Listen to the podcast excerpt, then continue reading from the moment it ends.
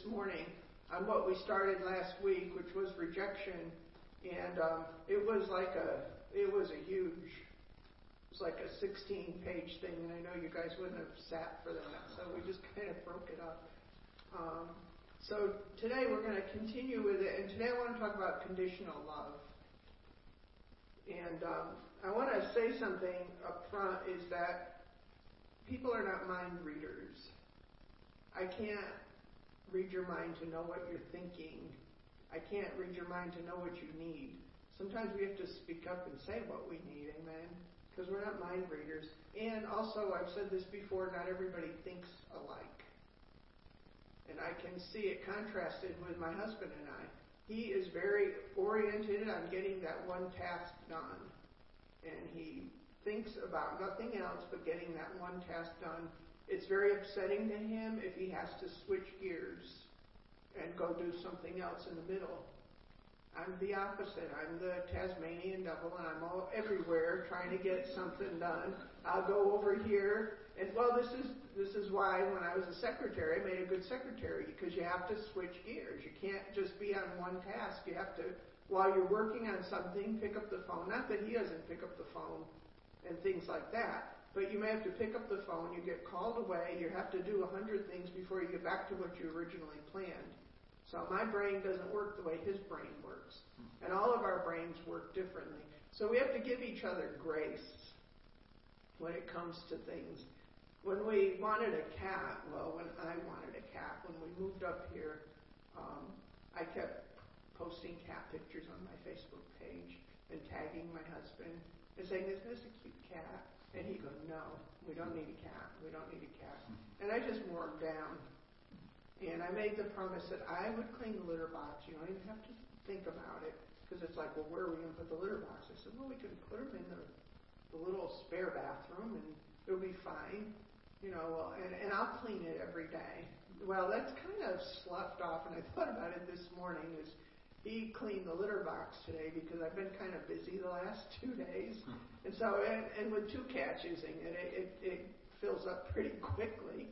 And so I happened to man- mention that I hadn't cleaned it, and so he was right on it. And I mean, he does thorough. I just kind of scoop up the chunks and throw it in, and I'll shake out the mat outside and put it back in. But you know, he cleans it thorough, thorough, thorough, thorough, and it takes him longer to do it, but he did it. And the point of this is because he knew I was busy. He knew that my day hadn't gone the way it had was supposed to go the last two days. I was kind of Monday. I don't know what happened in the afternoon. I think I was distracted with all the storm things and stuff, but I didn't get a thing done Monday. And when you don't get something done Monday, when you've got a minister on Wednesday, you have a problem on Tuesday hmm. because now you're doing double time. And then we discovered something else, so now I had to put in I had to make ice cream yesterday because otherwise we had some strawberries that we're going to go and we're going to have to throw them out, and I hate to throw food out, especially now. So I had to work that kind of in and work a few things in, and uh, you know. So, anyways, we come to this morning and he cleans the litter box, and that said love to me because he could, well. You can start a war in your house with things like that. By just doing it with, and he was very, he wasn't mad at me, at least I don't think you were, but he just did it. He didn't grumble under his breath. He didn't bang things around. I got up this morning. I got up a little bit later, and um, I was taking things out. And he goes, "Are you mad at me?" Well, because I, I wasn't talking. But I was trying to get things done, so I wasn't talking. I wasn't mad at him. I wasn't talking. But see, when you love somebody, you have the freedom to ask, Are you mad at me? You seem like you're mad at me. No, I'm not mad at you. I'm just banging things around because things are clicking and things are going. But he didn't bang things around. He didn't mumble under his breath. He didn't start a fight with me over, I promised to clean that litter box every day. Why didn't I do it? And see, sometimes we could head off a lot of conflict if we just try to look at it from the other person's point of view. It says we must be a servant of all. And sometimes we can head things off by just giving somebody else a little bit more grace. Now, if it gets to be habitual, then you know he can say, "Well, you know, can we talk about this? You know, I'm always cleaning the litter box every day. Can can we talk about this?" So it's not that hard, but you see, with that, we need to go to that person with it, and a lot of conflicts and a lot of problems in the church would be solved if we just went to the person who had the conflict. And I've talked about this before, but this ties in so much with love. If Clarence had a problem with me cleaning the litter box, he wouldn't go to Doris and say, Doris, would you speak to my wife about cleaning the litter box? You appear to be a very clean person. You can understand my side of the story. Now, would you just go speak to Pat and tell her that she promised to clean the litter box? So Doris, and you know I'm not picking on anybody, it just it's a small congregation. so Doris, instead of going to me, goes to Barbara and says, You're not gonna believe. Pat Pat's so dirty and she won't even clean the litter box. Yeah, that's how you start. That's how it gets started. But see, it could have been nipped right away if he had gone to me. I was the offender. But sometimes we just can't wait to tell somebody else about what somebody else has done. And we have to take that spirit of gossip and we have to choke it. Amen?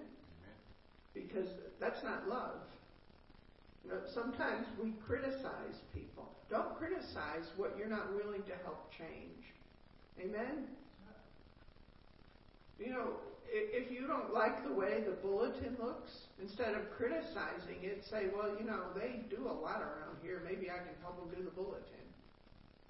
Or if you hear crying baby in the back, I wish they'd get somebody to do something about that. Well, you heard the baby. Get up and get the baby and take it to the nursery. But see, don't criticize. We, we have, as people, have a tendency to criticize and then don't do anything about the problem. You know, if you see a piece of paper on the floor, oh, they don't clean this church good enough. Yeah, everybody should be picking up a paper. If you see something, pick it up. Don't criticize. Do it. It's just, it's just so elementary, and yet we feel sometimes because we're not we don't have a strong love walk that we have to criticize, criticize, criticize, criticize, and yet we don't make any we don't help to make any changes. There's a lot of pressure on people these days, and sometimes instead of criticizing, and if you can't do it, I mean, I realize that I could probably do the bulletin quicker than anybody in this congregation just because I've done bulletins for, you know, ever. We'll just say ever and not just like pick a year. But um, if you're critical, then just go pray about it if you can't do it. If you can't do run a computer, if you can't do something, then pray about it and say, God, I can't do it, but can you send somebody to help do it?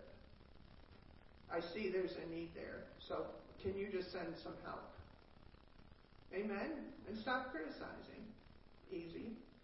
Conditional love, this is what we're talking about. We're talking about how it's tied into rejection and criticism and judging. Conditional love will never unconditionally accept somebody as a person, but rather they love them according to the conditions of their performance. Conditional love expects performance. Unconditional love never rejects an individual, but only rejects their offensive behavior. There's a difference. We don't reject the whole person, but we reject their behavior. Conditional love always demands complete compliance because conditional love is controlling. And we can see with what's going on in the um, atmosphere or in our world system, you're not allowed to question anything. You know, until until the laptop comes in handy and they want to get rid of somebody, and then now all of a sudden it's it's okay to question things. So see, it's demanding complete control, complete compliance. If you don't comply, then guess what? You're canceled. But what is love? Love is acceptance of the entire package of who we are. That's what love is. We're supposed to be brothers and sisters. Now, some of us didn't have such a great thing with our brothers and sisters, so it's like, ew, you want me to be a sister to you? No way. But in God's kingdom, brothers and sisters are very precious. Think of the person that you love the most. Think of your children. Think of your husband. Think of your brothers and sisters. And that's the way we're to think of one another. There, I would never do anything to intentionally hurt my husband, ever. And that's how I have to think about every one of you. Is I would never do anything intentionally to hurt any one of you because I love you that much. And that's how we really have to think of one another as brothers and sisters. Why? Because that's the way God thinks of us. It says in 1 John 3 1, Behold, what manner of love the Father has bestowed upon us, that we should be called the sons of God. Therefore, the world does not know us because it knew him not. This is how they know us because for our love one for another. It says in the last days, we read it last week, that the love of many is going to grow cold. So this is a very important lesson because we need to learn what real love is versus conditional love. The definition of conditional is imposing, containing, or depending upon a condition. Conditional love says that I will love you as long as you are doing what I want you to do. Okay, that's. I hope none of you have relationships like that. If you mess up, do something that I don't approve of, or have a different opinion from mine, I will reject you totally because you failed to live up to my standards. So what we, we're saying with conditional love is I'm God and you're the subject. And in my rule, in my world, my rules are the rules that go. Conditional love also is manipulating. Because conditional love is if you displease me, I will react. I will punish you. I will pout. I will reject you. I will hurt you. I will put you down. I will do whatever it takes to get you back into line. And we can see this in the world system right now. What's happening is that it's not love at all, but it's compliance. They want your complete obedience. And this is what conditional love wants is your complete obedience, not to God, but to me. Conditional love always controls. That uh, if not, then that love is withdrawn. That person just pouts, makes himself unavailable, um, bangs things around, hits, sometimes abuses, verbally, emotionally, sexually, to get that other person punishment, because there's always punishment. So we have to think if we've been if we've been subjected to that, then our view of love is going to be very differently from somebody who was nurtured when they were children.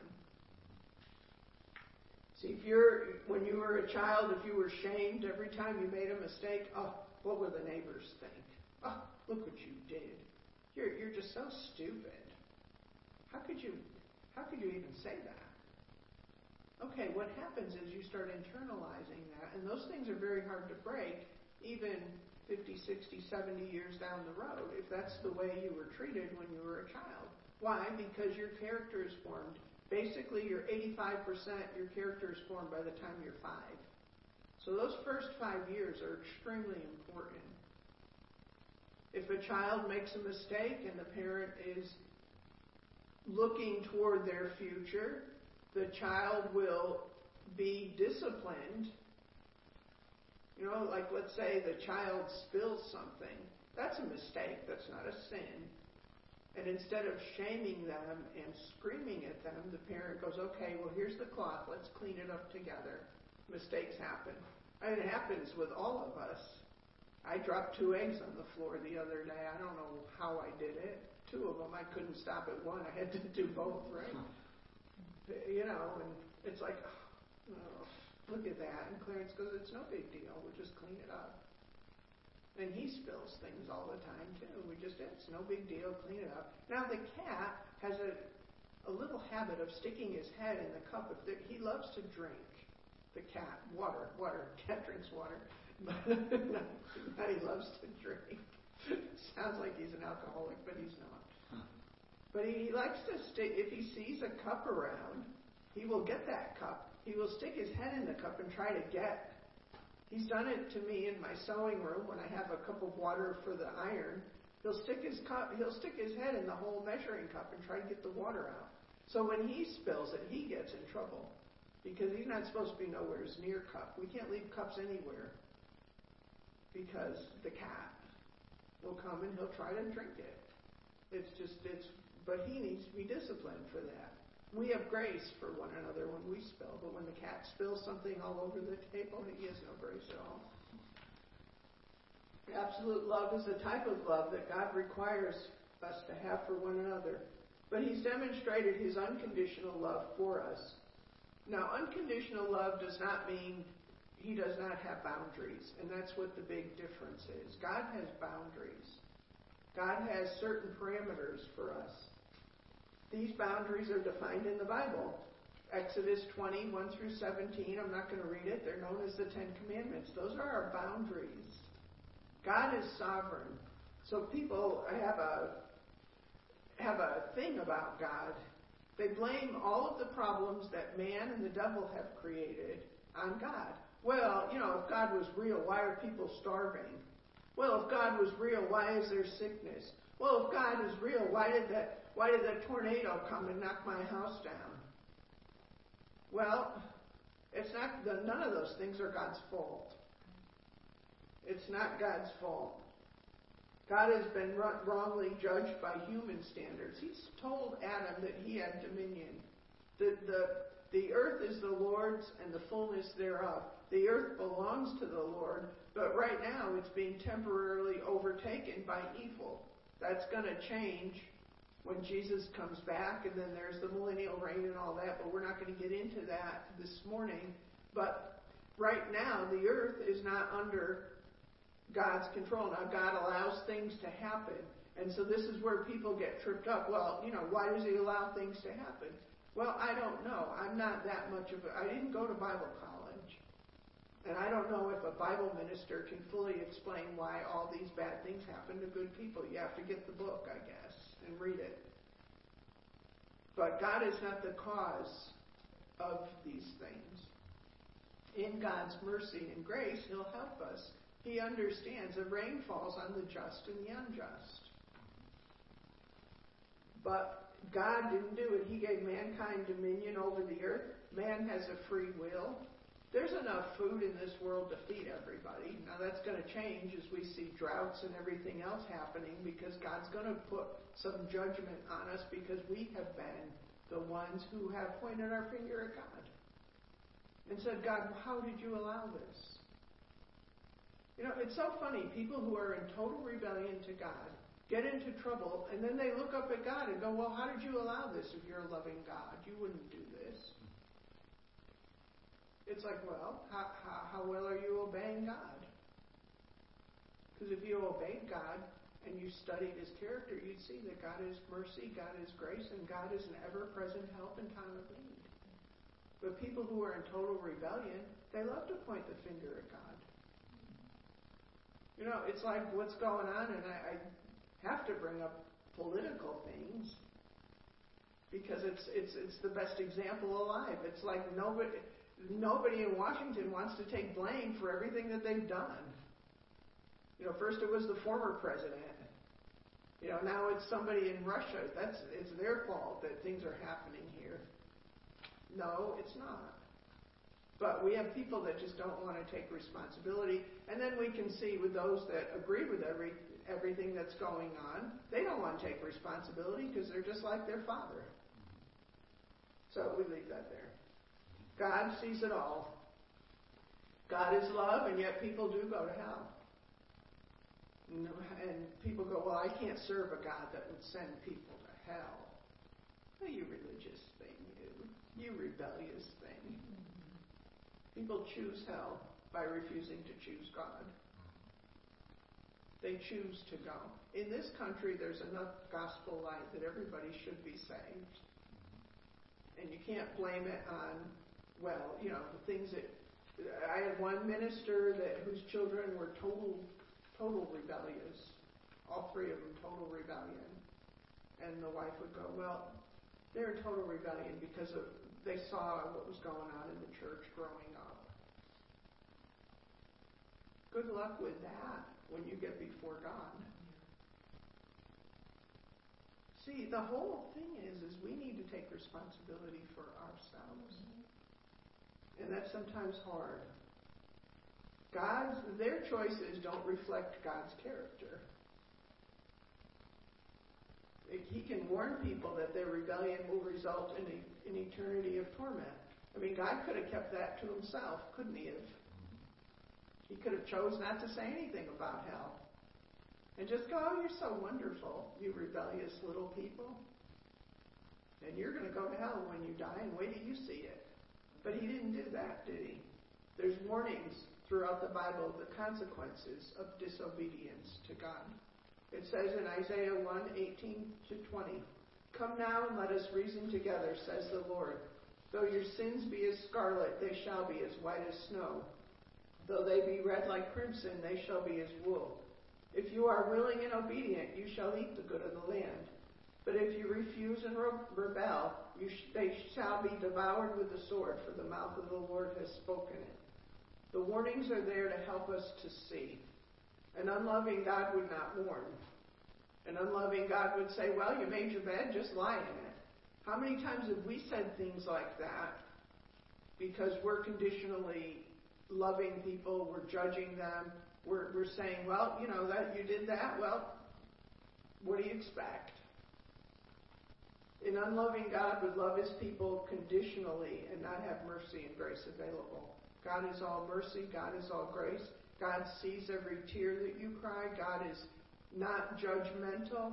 God sets boundaries. We don't understand boundaries in this country. We don't understand that a no means no and a yes means yes. We're too busy pointing fingers. We point fingers back at childhood. We point fingers at one another. And yet, God says these are the rules. These are the laws. If you break them, this is the consequence. God is very, very clear. It says in Romans 5, 6, and 8, For while we were still weak at the right time, Christ died for the ungodly. For one will scarcely, scarcely die for a righteous person, though perhaps for a good person one would even dare to die. But God shows his love for us that while we were sinners, still sinners, Christ died for us. That's love. God didn't wait for us to behave better to open up the kingdom of God to us. He didn't say, well, as soon as we get good enough, then we're going to go and ferret them out and find them and offer them the opportunity to, to come to heaven and be a better person here. And no, he didn't do that. He did it while we were rank sinners. Look at some of the things that God hates in Proverbs 6, 16, and 19. These are six things that God hates, seven that are an abomination to him. Haughty eyes, a lying tongue, hands that shed innocent blood, a heart that devises wicked plans, feet that make haste to run evil, a false witness who breathes out lies, and one who sows discords among the brothers. So while we were engaging in behavior that God hates, like that, for God so loved the world, He was sending us the remedy. He knew, even though we were engaging in that behavior that was offensive, He loved us. And He loves us absolutely. He does not make any conditions for us to receive His love. He doesn't make conditions. I'm telling you this because we've got this, you know, you see signs all over the church.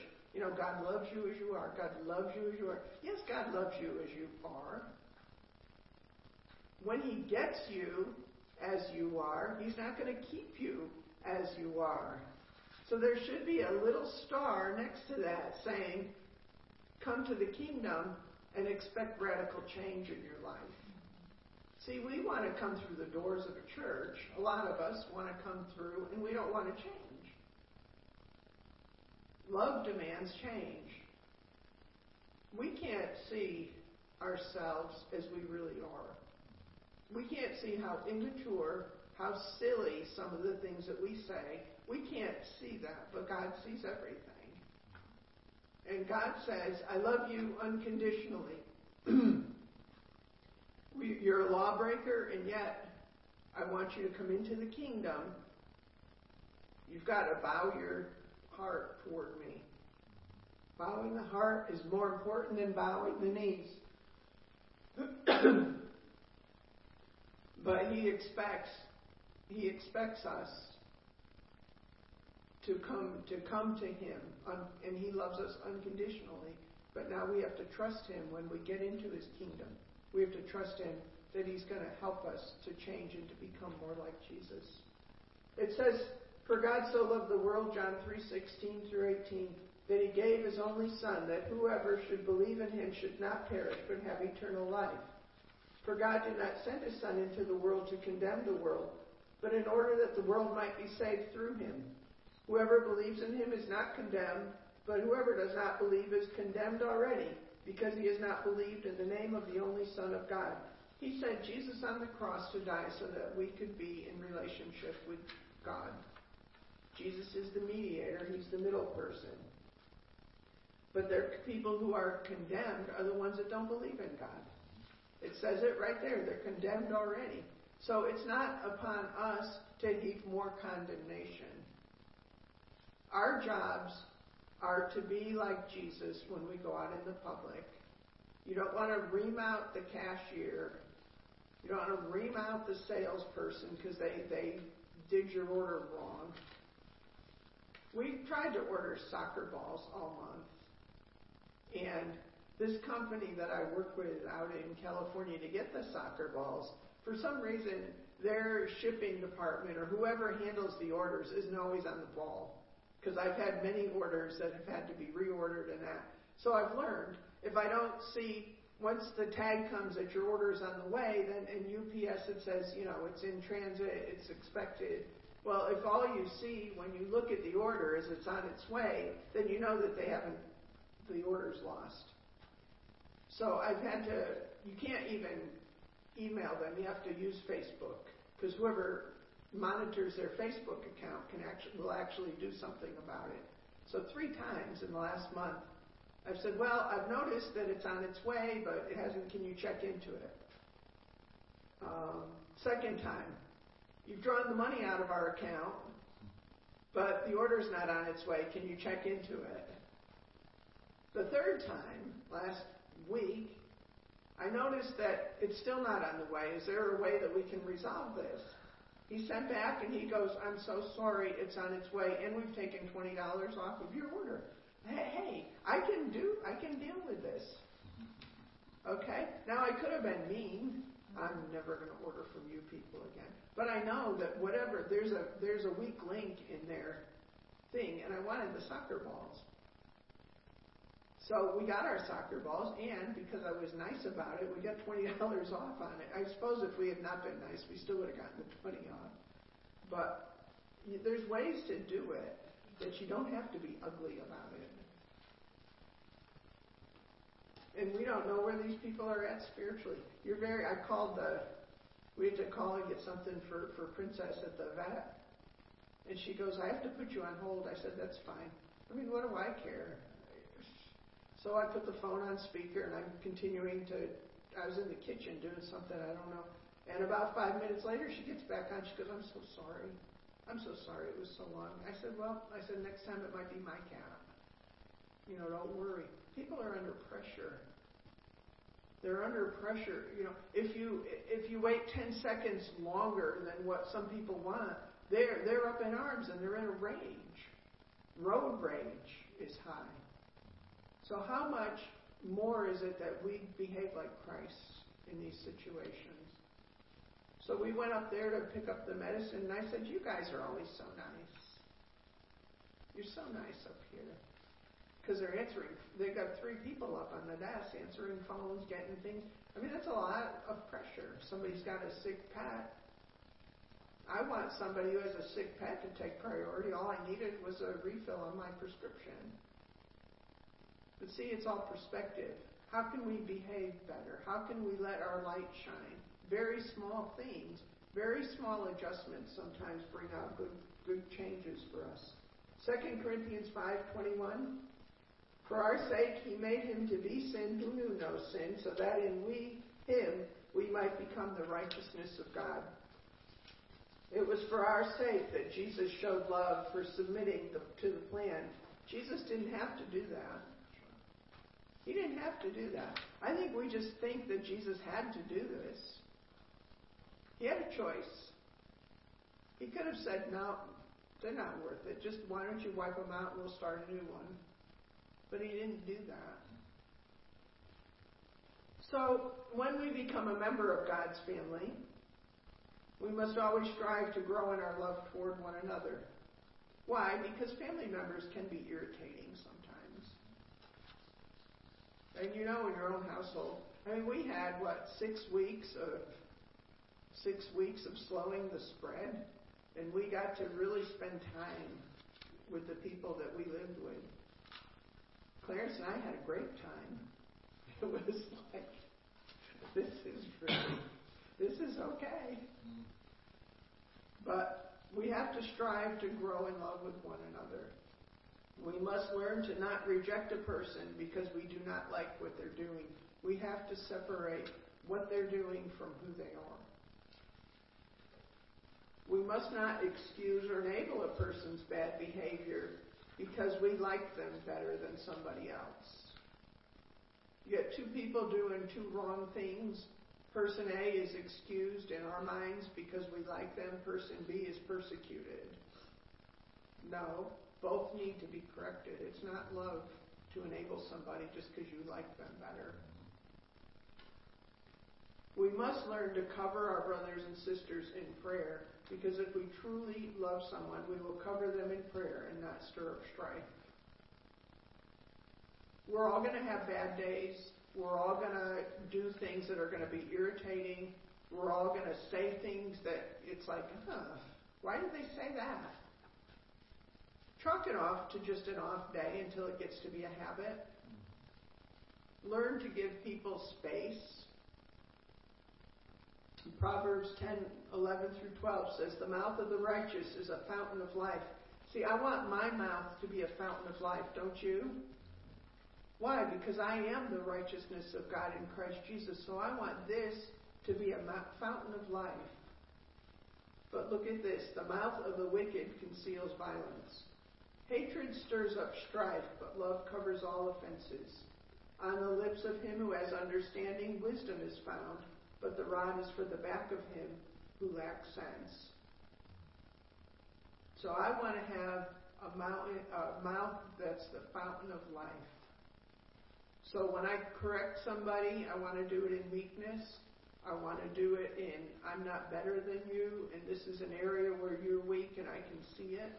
This is why we're here. Like I said last week, if I'm walking off the cliff, I want somebody to tell me before I go off the edge.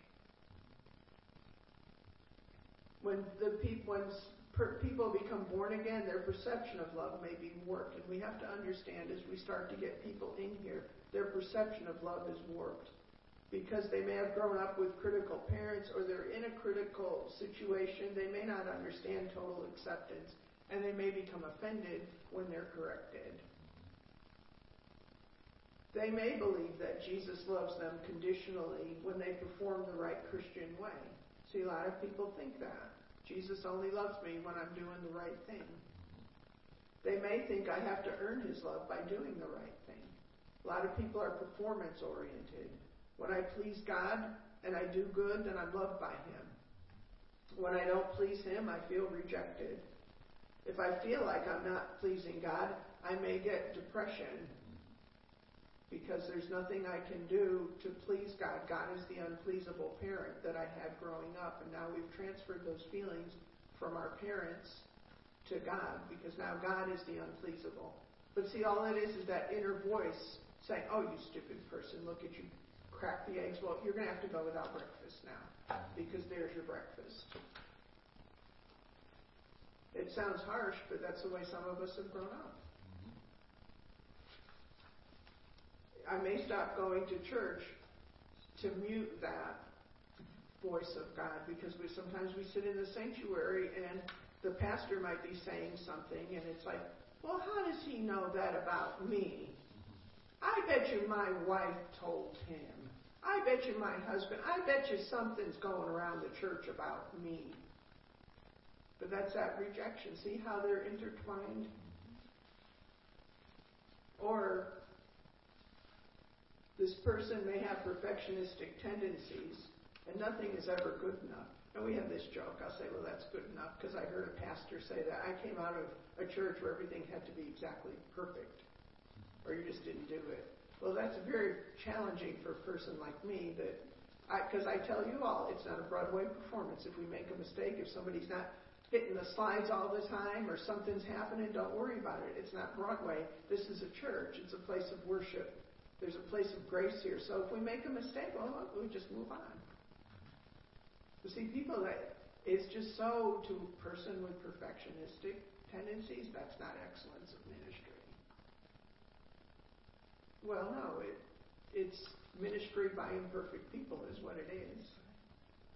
I may say the wrong thing this morning, not intentionally. I'm not perfect.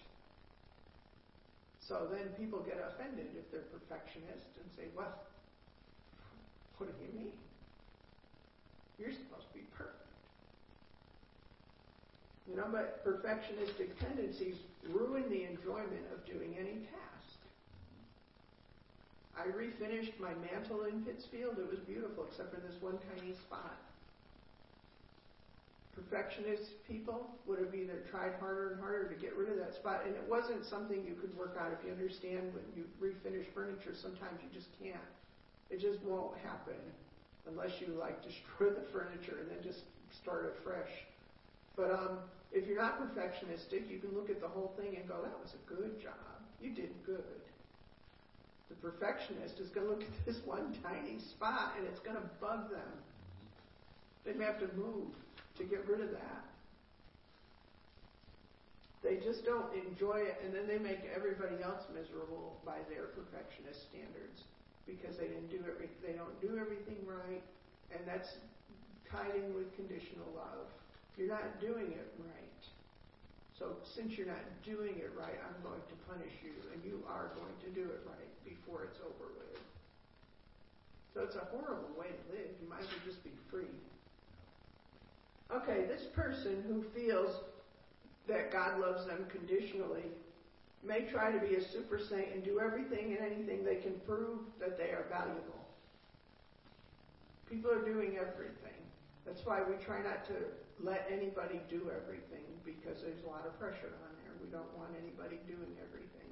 And we've said if there's a program, you know, there's things we would like to do. I'd love to have a Bible study. But we're not doing it, so we need somebody to step forward.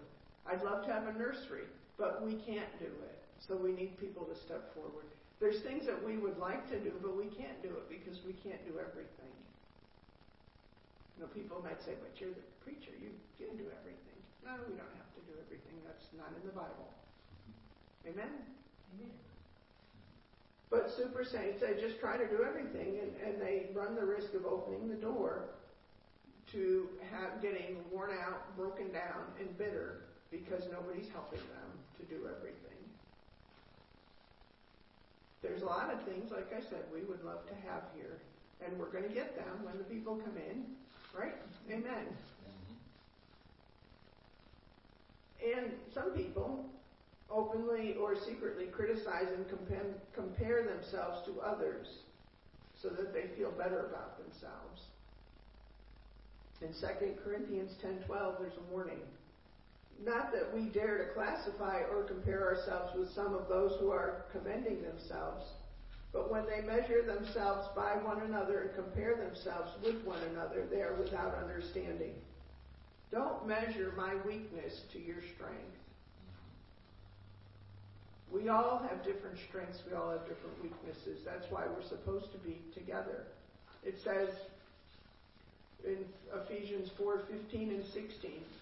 Rather, speaking the truth in love, we are to grow up in every way into Him who is the head, into Christ, from whom the whole body, joined and held together by every joint which it was, which it is equipped, when each part is working properly, makes the body grow so that it builds itself up in love.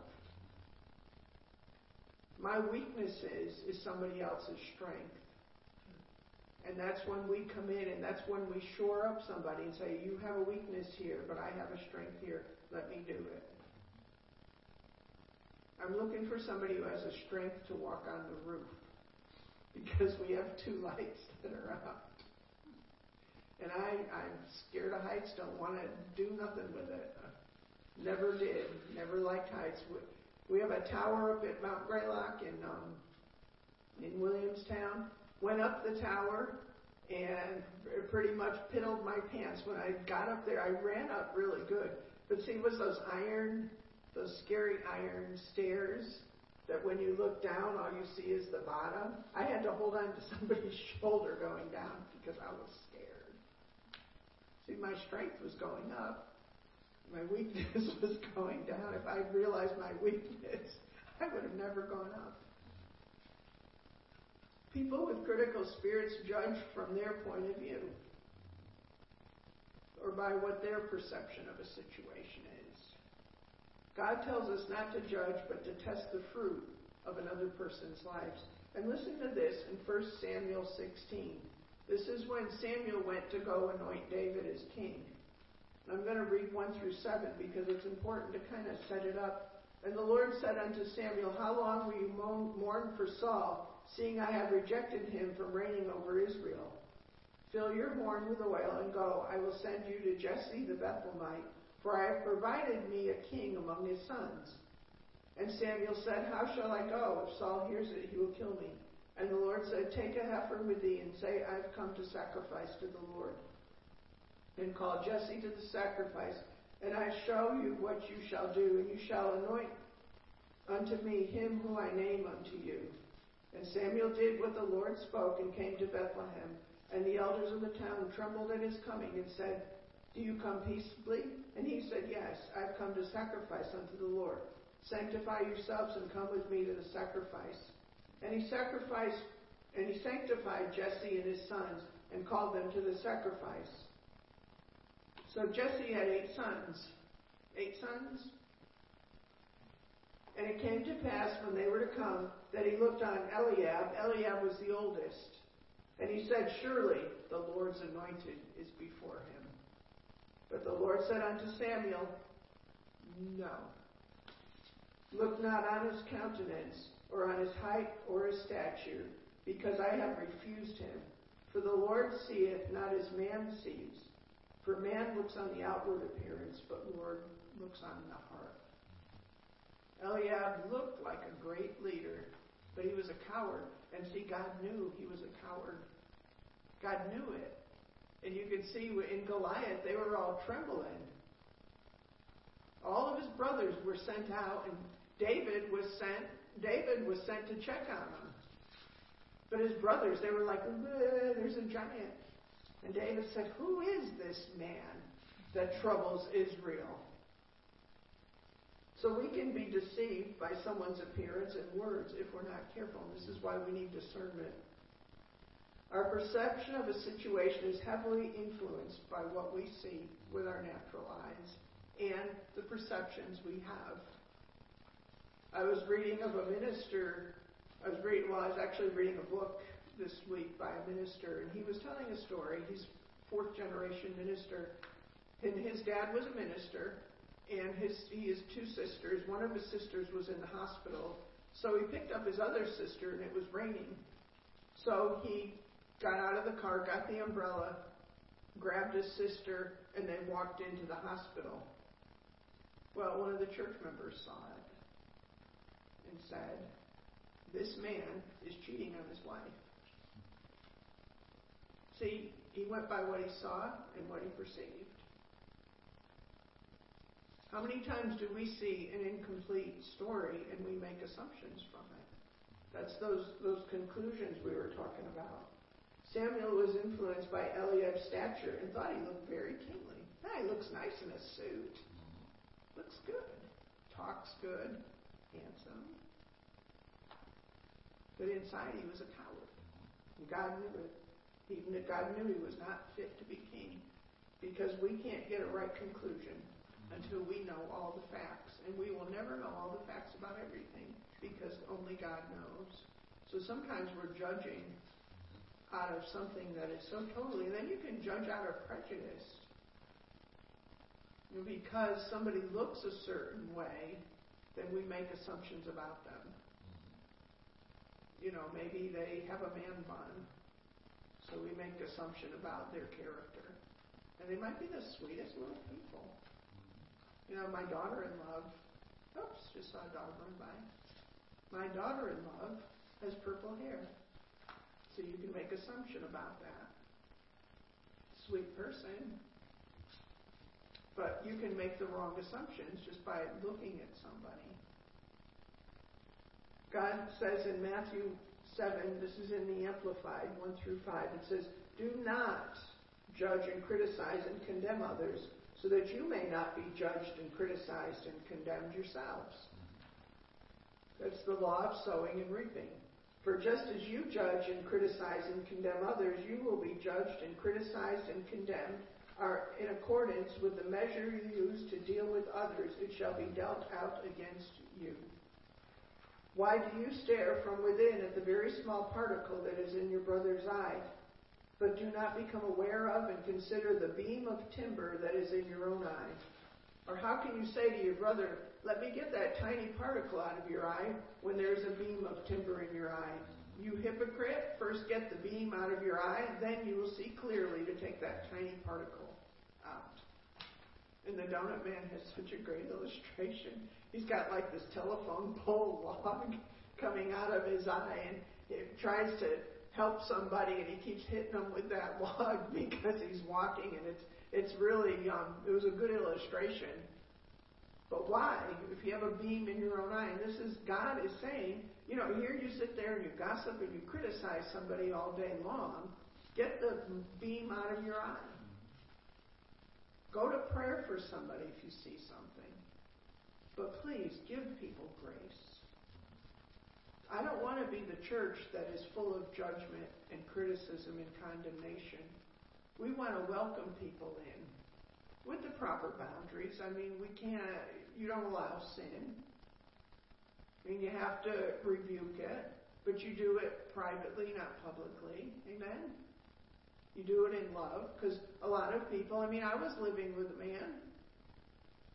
Not now, I mean, we are married. But, and we never, you know, I don't mean that like that, but I mean, I, uh, before I got saved, I was. But you want to correct that, and I know in my heart it was wrong. But you want somebody to lovingly correct you because the walls, it says a brother offended is harder to win than a city. You, you will put the walls up if you're condemning people. You put the walls up. You won't be able to speak life into them because the wall is up. They know that you're out to get them. You don't want the wall to go up. It says we must judge ourselves and judge our acts, but we must not judge our brother to assume such an authority over others as we do not allow them over us.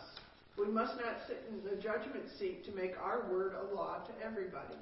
We must not judge our brother, that is, we must not speak evil of him. We must not despise him, reject him, or set him at naught. We must not judge rashly nor pass a judgment upon our brother that has no ground, but is only the product of our own jealousy and ill nature. Sometimes we're just jealous of somebody. Be happy with what you have. Or work hard like the other person worked to get what they got. If you're jealous of their education, of their house, of their whatever, we still live in America. I don't know for how long, but we still do and hard work has always been rewarded. We must not make the worst of people, nor infer such invidious things from their words and actions that they will not bear. We must not judge uncharitably, unmercifully, nor with a spirit of revenge and a desire to do mischief. Sometimes we just don't like somebody. They rub us the wrong way, their personality. Well, we have to go back to they're our brothers and sisters. They're the brother or sister that, that my, I, my sister Jean was a tormentor. She just liked to aggravate me. But I, and being the youngest, I got to get away with things because anytime there was a problem between me and Jean, and my sister Jean was one of the bad girls in the family, so anytime there was instigation, I probably instigated too, but anytime there was a punishment to be met out for that, it always went to Jean, not me, because I was the perfect baby.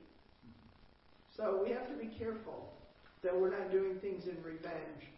Do not judge the heart of somebody else. Why? Because God sees the heart, not you, nor their intentions. For it is God's prerogative to try the heart, and we must not step into his throne, nor must we judge of their eternal state, nor call them hypocrites, reprobates, and castaways. That's stretching beyond our job description. What we have to do, therefore, is to judge another man's service.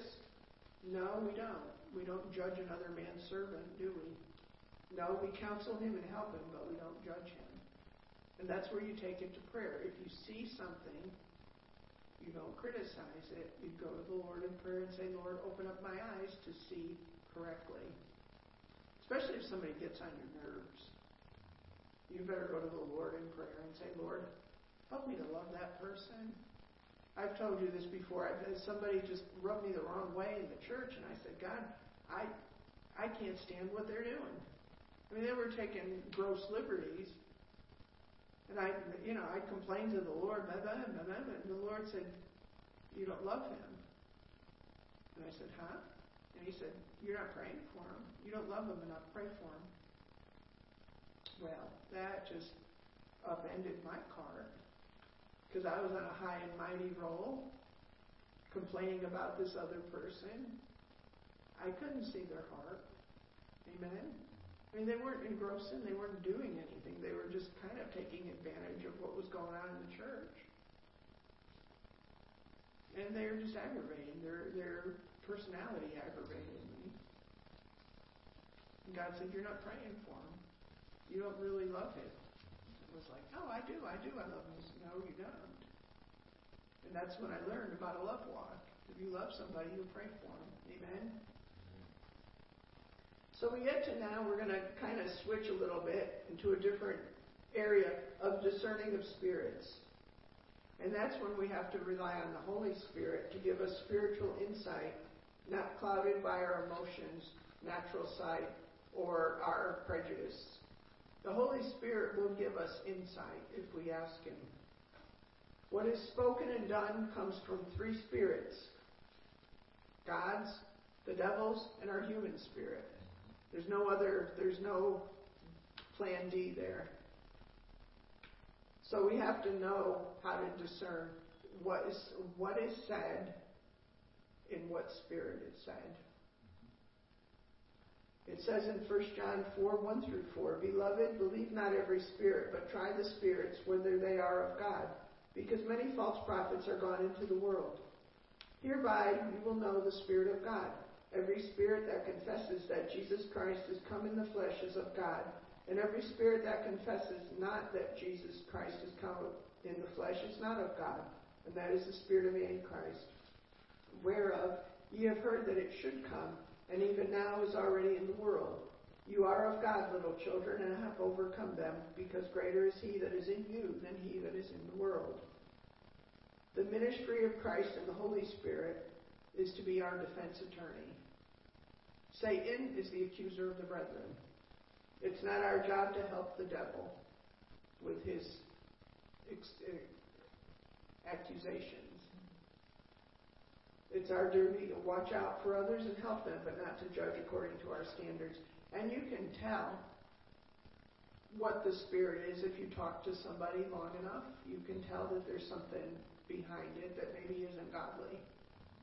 You just let people talk. We have to be sometimes better listeners than speakers because sometimes we can hear what people are saying. If we let them talk, we can know, and God will reveal from what spirit they come from. Amen.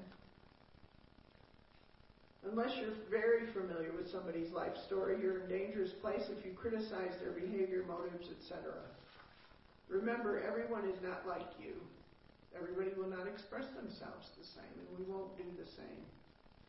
If we judge others and criticize them, that same will be brought upon us, and thus the rejection that we have felt is going to be fed. Mm-hmm. That's where criticism, rejection, all these things work together.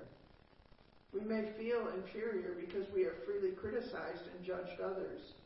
See, sometimes we feel inferior because we open our mouth and we criticize, and God says, "Well, there, you know, if you sow that, then you're going to reap it." So we continue in a cycle of criticism and rejection that was started when some of us were kids. We need to break that cycle. God does not criticize us as a person when he judges. He only tries to redirect our behavior through repentance. God loved Cain just as much as he loved Abel, but he wasn't going to allow Cain to make his own rules and to do his own thing. God loves all of us, but he's not going to allow us make our own rules. God's got the rules. This was not a criticism or rejection of Cain as a person, but it was a rejection of his rebellion against God. Setting boundaries and expecting others to respect them is not conditional love. If I say no to something, it doesn't mean I'm rejecting you. It means I'm saying no to whatever you want me to do. But that's not uncondi- that's not conditional love. It's wisdom.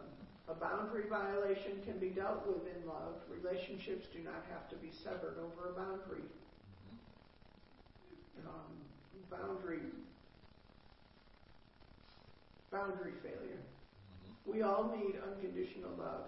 We can all thrive if we love each other unconditionally and treat one another as if we truly are brothers and sisters in the same family. Like I said, unless you've had, you know, brothers and sisters from the pit of hell and you can't relate to that, then just ask God. Say, God, help me to love my brothers and sisters the way you would have me to love them. God loves us, and you can look at 1 Corinthians 13, 4 through 7 to see some of the attributes of love. Love endures long and is patient and kind. Well, that kind of maybe disqualifies many of us. Love never is envious nor boils over with jealousy. It is not boastful, vainglorious, does not display itself haughtily. It is not conceited. It is not rude and does not act unbecomingly. Love does not insist on its own rights or its own way, for it is not self seeking. It is not touchy or fretful or resentful. It takes no account of the evil done to it. It does not rejoice at injustice and unrighteousness, but rejoices when right and truth prevail. Love bears up under anything and everything that comes, is ever ready to believe the best of every person. Its hopes are fadeless under all circumstances, and it endures everything without weakening. And that's the character that God wants us to be. That's the character of God. God is love. You want to know who God is? Look at this pasture, passage of Scripture. Read it over again. And this is who God is to us. He's patient. He's kind. He's long suffering. He accepts us as we are unconditionally. He knows rebellion is in our hearts. He loved us anyways. It's up to every individual to choose repentance, to give our hearts to God so that He can help us to become more like Jesus. Let's love one another unconditionally. Let's help each other to grow in it. Amen. All you have to do is smile more. That's right. Romans 8, 1 through 4. There is therefore now no condemnation to those which are in Christ Jesus, who walk not after the flesh, but after the Spirit. For the law of the Spirit of life in Christ Jesus has made me free from the law of sin and death. For what the law could not do, that in that it was weak through the flesh, God sending his only Son in the likeness of sinful flesh, and for flesh condemned sin in the flesh, that the righteousness of the law might be fulfilled in us, who walk not after the flesh, but after the Spirit. He sent Jesus in the likeness of flesh. He didn't send Jesus as a sinner. Jesus never sinned. It says in Romans 29, 8, 29 through 32, For whom he did foreknow, he also did predestinate to be conformed to the image of his Son, that he might be the firstborn among many brethren. See, we're same family. We're, he's the firstborn, we're the many. Moreover, whom he did predestinate, them he also called. Whom he called, he also justified. And whom he justified, them he also glorified. What shall we say then to these things? If God be for us, who can be against us? He that spared not his only Son, but delivered him up for us all, how, how shall he not with him also freely give us all things? We have everything we need to love unconditionally. We have to ask God every day to help us. And I want to close with this pasture. First, I keep I must be thinking about them cows. Passage.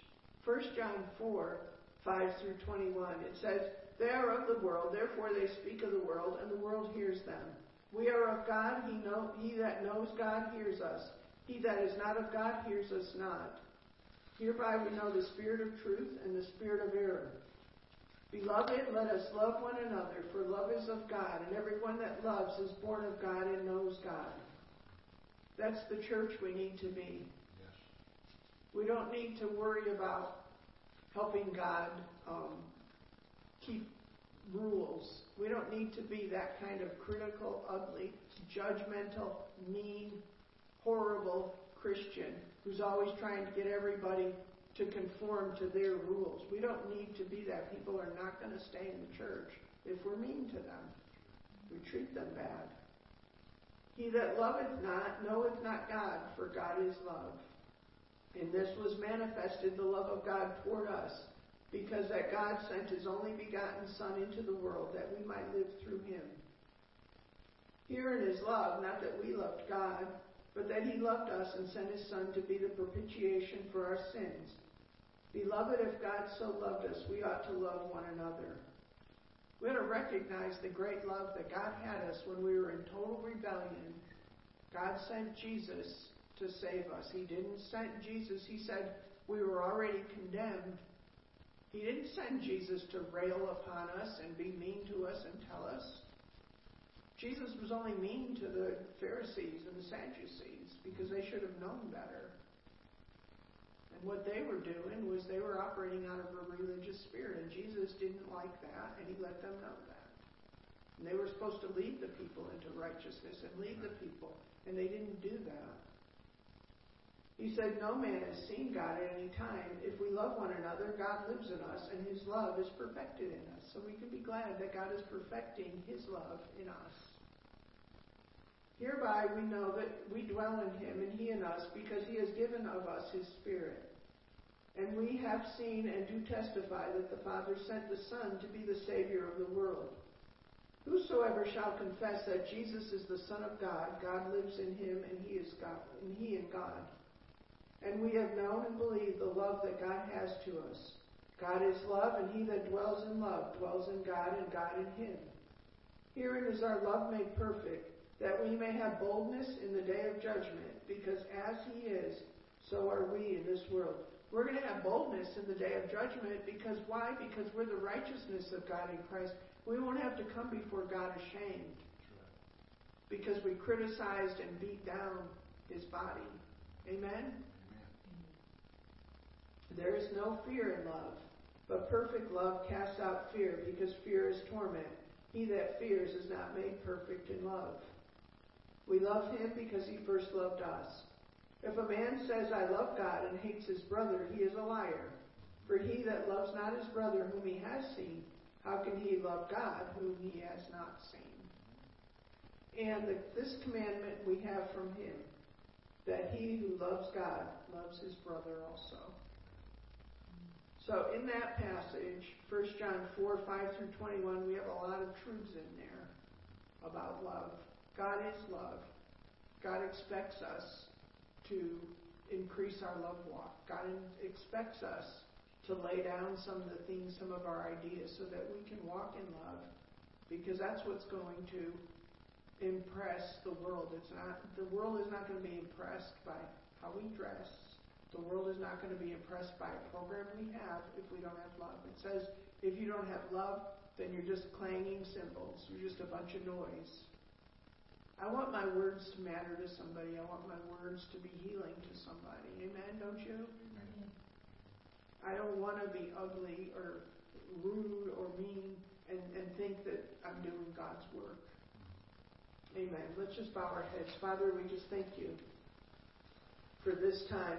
Lord, help us to be more like you every day. Father, our love walk is imperfect. And Lord, you're able to help us to be better every day. And we just thank you that you would bring back to our remembrance how much you loved us and what you saved, saved us from. And Father God, I am taking authority now over every mean, critical, negative thing that we have thought in our heads because of a childhood, because of the way we were brought up, because of the way we were raised. Father, that little voice inside of us that, that has us to, to say things and do things, Father, that, that are critical and mean. Father God, we just choke that at the root in the name of Jesus. Father God, I thank you that you release everyone, Father, from that spirit of judgment and criticism. Father, just touch every heart that's listening. Touch them, Lord. Let them know that you love them. You sent Jesus to die for them. And Father God, help us all to be better people. Help us all to be better representatives of you. And Father God, we thank you that as we produce fruit, we give you the glory. In Jesus' name, amen. Praise the Lord. To be like Jesus.